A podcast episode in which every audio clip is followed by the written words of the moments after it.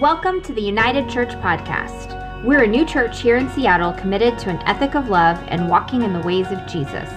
We're striving to be a people united, united with Jesus, each other, ourselves, and the world around us. We hope you're encouraged and challenged by this week's homily. May the peace of Christ be with you.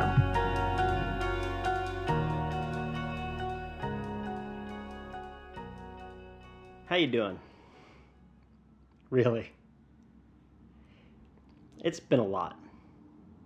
And we're just about through the first week of our stay-at-home order and by all indications it looks as if Governor Inslee is going to extend that uh, another week or two in order to help us get ahead of this virus as much as possible. As together we as a city work to flatten the curve. And while this isolation has become our new normal, it's not the easiest to get used to, is it? Just yesterday in our community, Lyric celebrated her 13th birthday. Happy birthday, Lyric! it's a it's a new kind of birthday. One she'll never forget. For sure. And really, many of us are going to and already have experienced milestones and life changing events in this season. And it can be really tough, this, this isolation. So, how are you doing? Really? We're two years old as a church as of this coming Wednesday. And sadly, like Lyric, we won't be able to celebrate this milestone as a community together either. Eh, at least not right now. But one of the things that I've learned as a pastor, one of the things that I had taken for granted is that I'd always get to see you face to face on Sunday. That I'd get the chance to catch up with you, check in with you, see how you were doing and well, that's that's just not the case right now in this in this season. And perhaps one of our greatest failings, one of one of the things that we took for granted was being intentional about getting contact information from anyone and everyone. Uh, we were a bit too Seattle passive and here we are in the midst of a global pandemic where our city is greatly affected and we're we're just unable to contact and get a hold of every single person to check in and for that I'm sorry.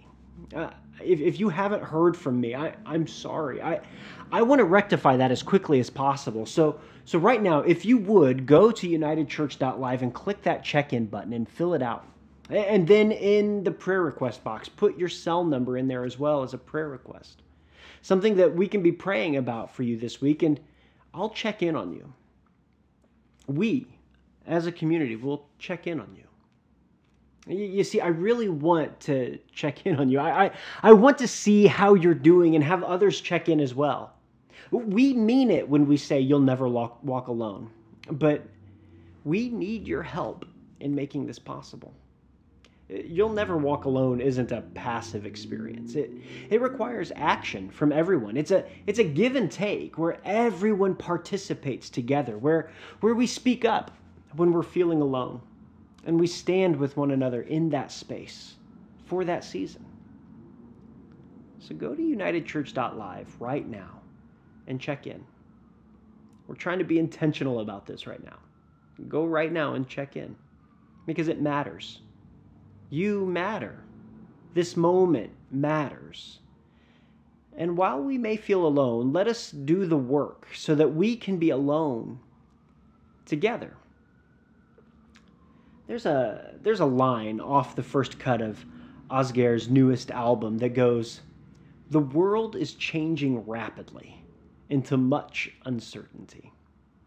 I, I remember hearing Ásgeir uh, several years ago at the Icelandic Airwaves Music Festival at KEXP.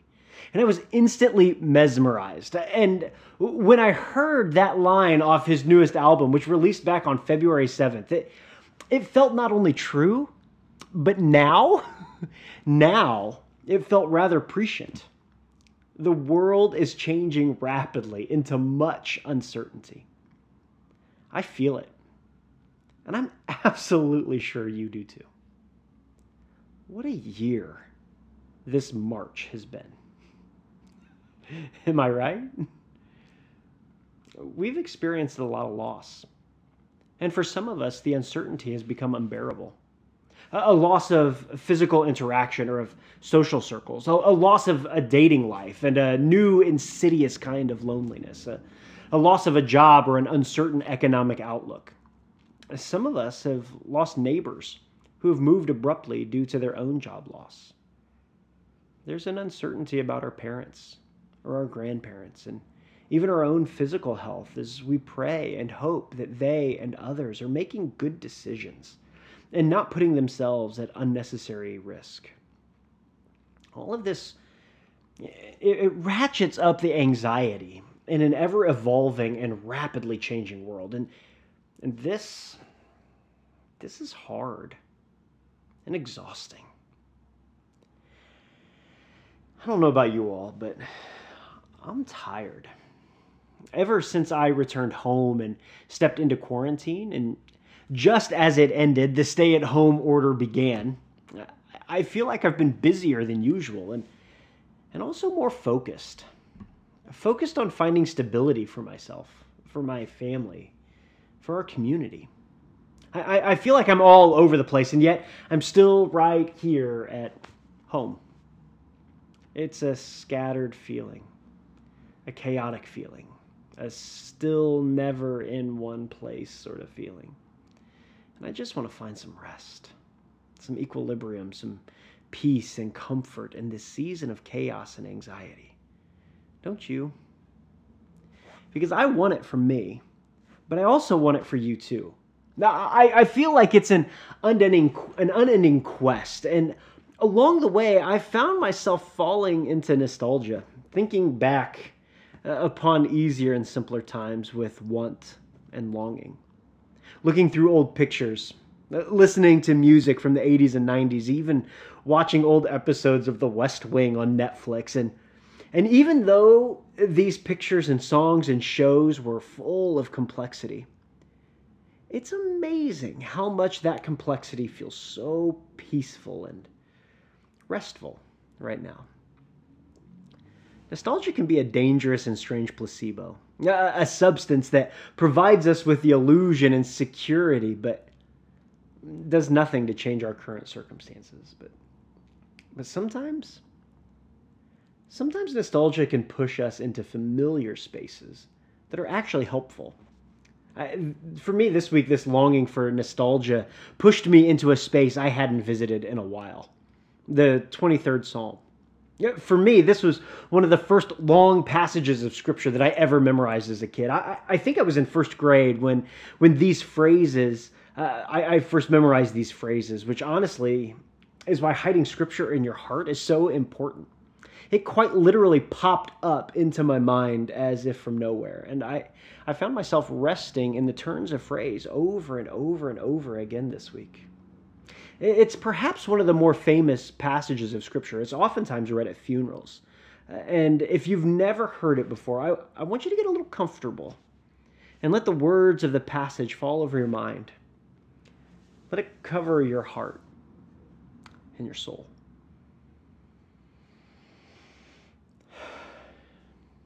The Lord is my shepherd. I shall not want. He makes me lie down in green pastures. He leads me beside quiet waters. He restores my soul. He leads me in the paths of righteousness for his name's sake. Yea, though I walk through the valley of the shadow of death, I will fear no evil, for you are with me. Your rod and your staff, they comfort me. You prepare a table before me in the presence of my enemies, and you anoint my head with oil, and my cup runneth over. Surely goodness and mercy will follow me all the days of my life, and I will dwell in the house of the Lord forever. Do you hear the comfort in this passage? Can you feel the peace of those words? Can you see, sense the, the equilibrium that is waiting to be had?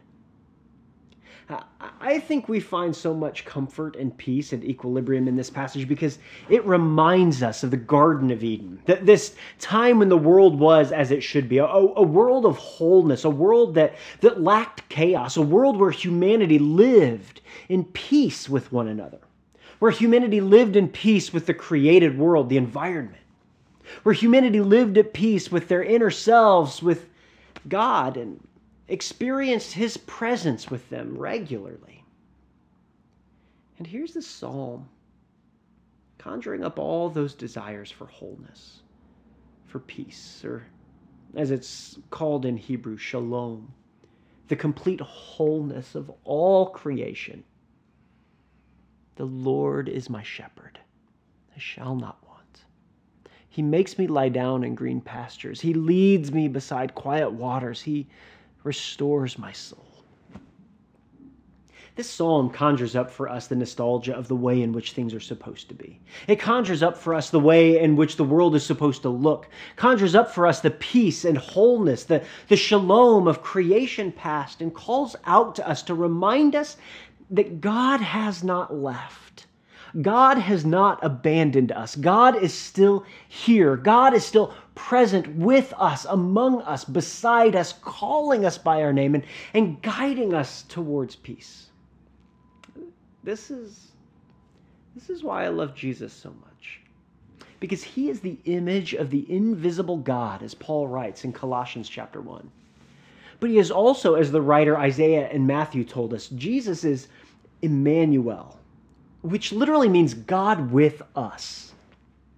You see, Jesus is the very embodiment of God here in, this place. It was Jesus who has made and is making this wholeness, this peace, this shalom possible through his death, his resurrection, and now through his church, through, through us together.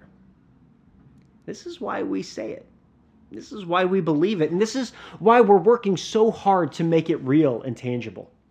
You'll never walk alone. This is why we need you to check in. So that in this moment, while you may be alone, we can work towards being alone together.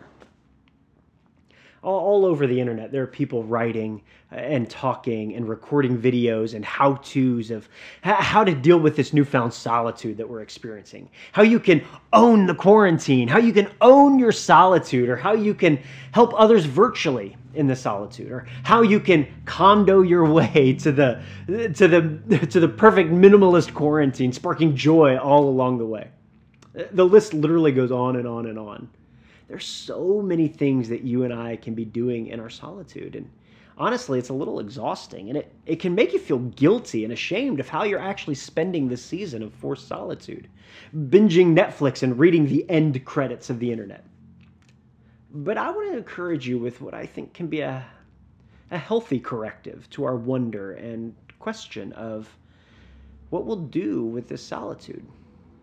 Uh, the rabbi Abraham Joshua Heschel once wrote The question of religion is not what will one do with their solitude, but rather, what will one do with the presence of God? I believe this is our fundamental question in this season. God is with you right now. And as Rilke poetically poem, or penned in his poem, he said, Let everything happen to you, beauty and terror, just keep going. No feeling is final. Don't let yourself lose me. Nearby is the country they call life. You will know it by its seriousness. Give me your hand. And as we give him our hand, he never lets go and he never will.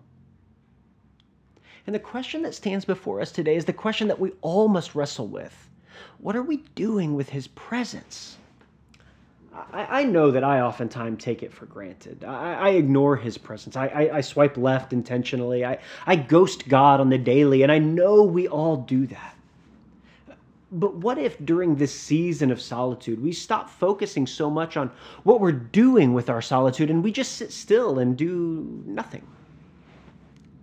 Do nothing but focus on the presence of God with us in our isolation, in our loneliness, in the chaos and turmoil, in the, in the loss. That as our anxiety increases because the world is changing rapidly into much uncertainty, we pause and focus on the presence of God here with you right now, holding your hand, sitting beside you, and tenderly calling out your name Beloved, I am here. I, used to think that this required me to get away and go somewhere, out into the wilderness on a hike, spend a weekend in isolation in a cabin, or, or participate in a silent retreat. All, all things that I've done, and have found absolutely tremendous value and peace in. But, but now in my fifth decade of life, I'm learning that this can be done anywhere because God is present here, now. All it takes is a moment. I wish that I had listened to that earlier in life. And for me, it's a moment to pause and simply breathe, to, to say a breath prayer and breath prayers can be anything really, but but oftentimes I'll sit or even stand making eggs or waiting in line at the grocery store and and as I inhale deeply, I simply say to myself, "Lord, you are with me." And as I exhale, and you love me for who I am.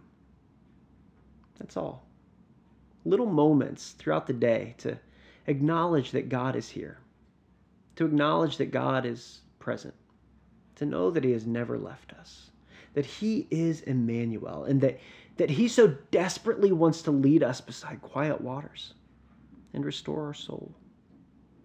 Together, together, let us acknowledge His presence now and always. And may we find peace in the chaos, comfort in the storm may we experience shalom as we sit here in the presence of God. Lord, you are with me, and you love me for who I am. Let's pray. God, thank you for your presence. Thank you for being with us. Thank you for never leaving us but always being near. Father, in this season of solitude and forced isolation, may we pause.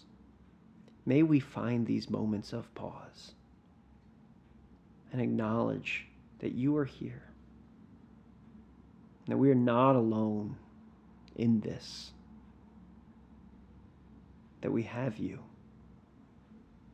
and that we have each other. Father, we lift these things up to you in your Son's precious and holy name.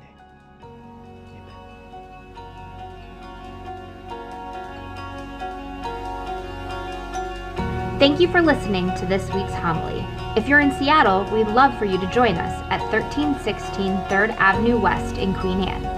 If you'd like to support our efforts, please visit unitedchurch.gives to partner with us financially. Be in peace and God bless.